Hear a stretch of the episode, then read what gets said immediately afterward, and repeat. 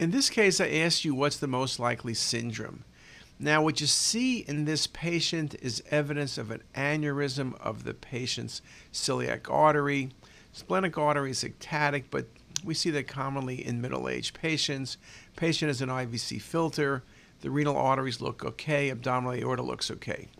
Now, Marfan syndrome usually doesn't give you aneurysms of the mesenteric vessel, so I'll get rid of that one.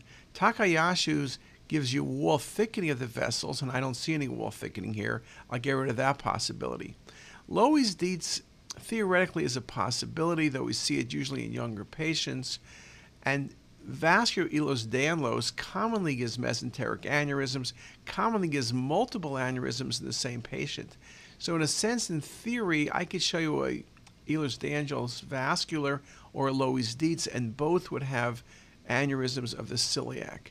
But to tell you the truth, the most likely cause is going to be vascular Ehlers-Danlos syndrome.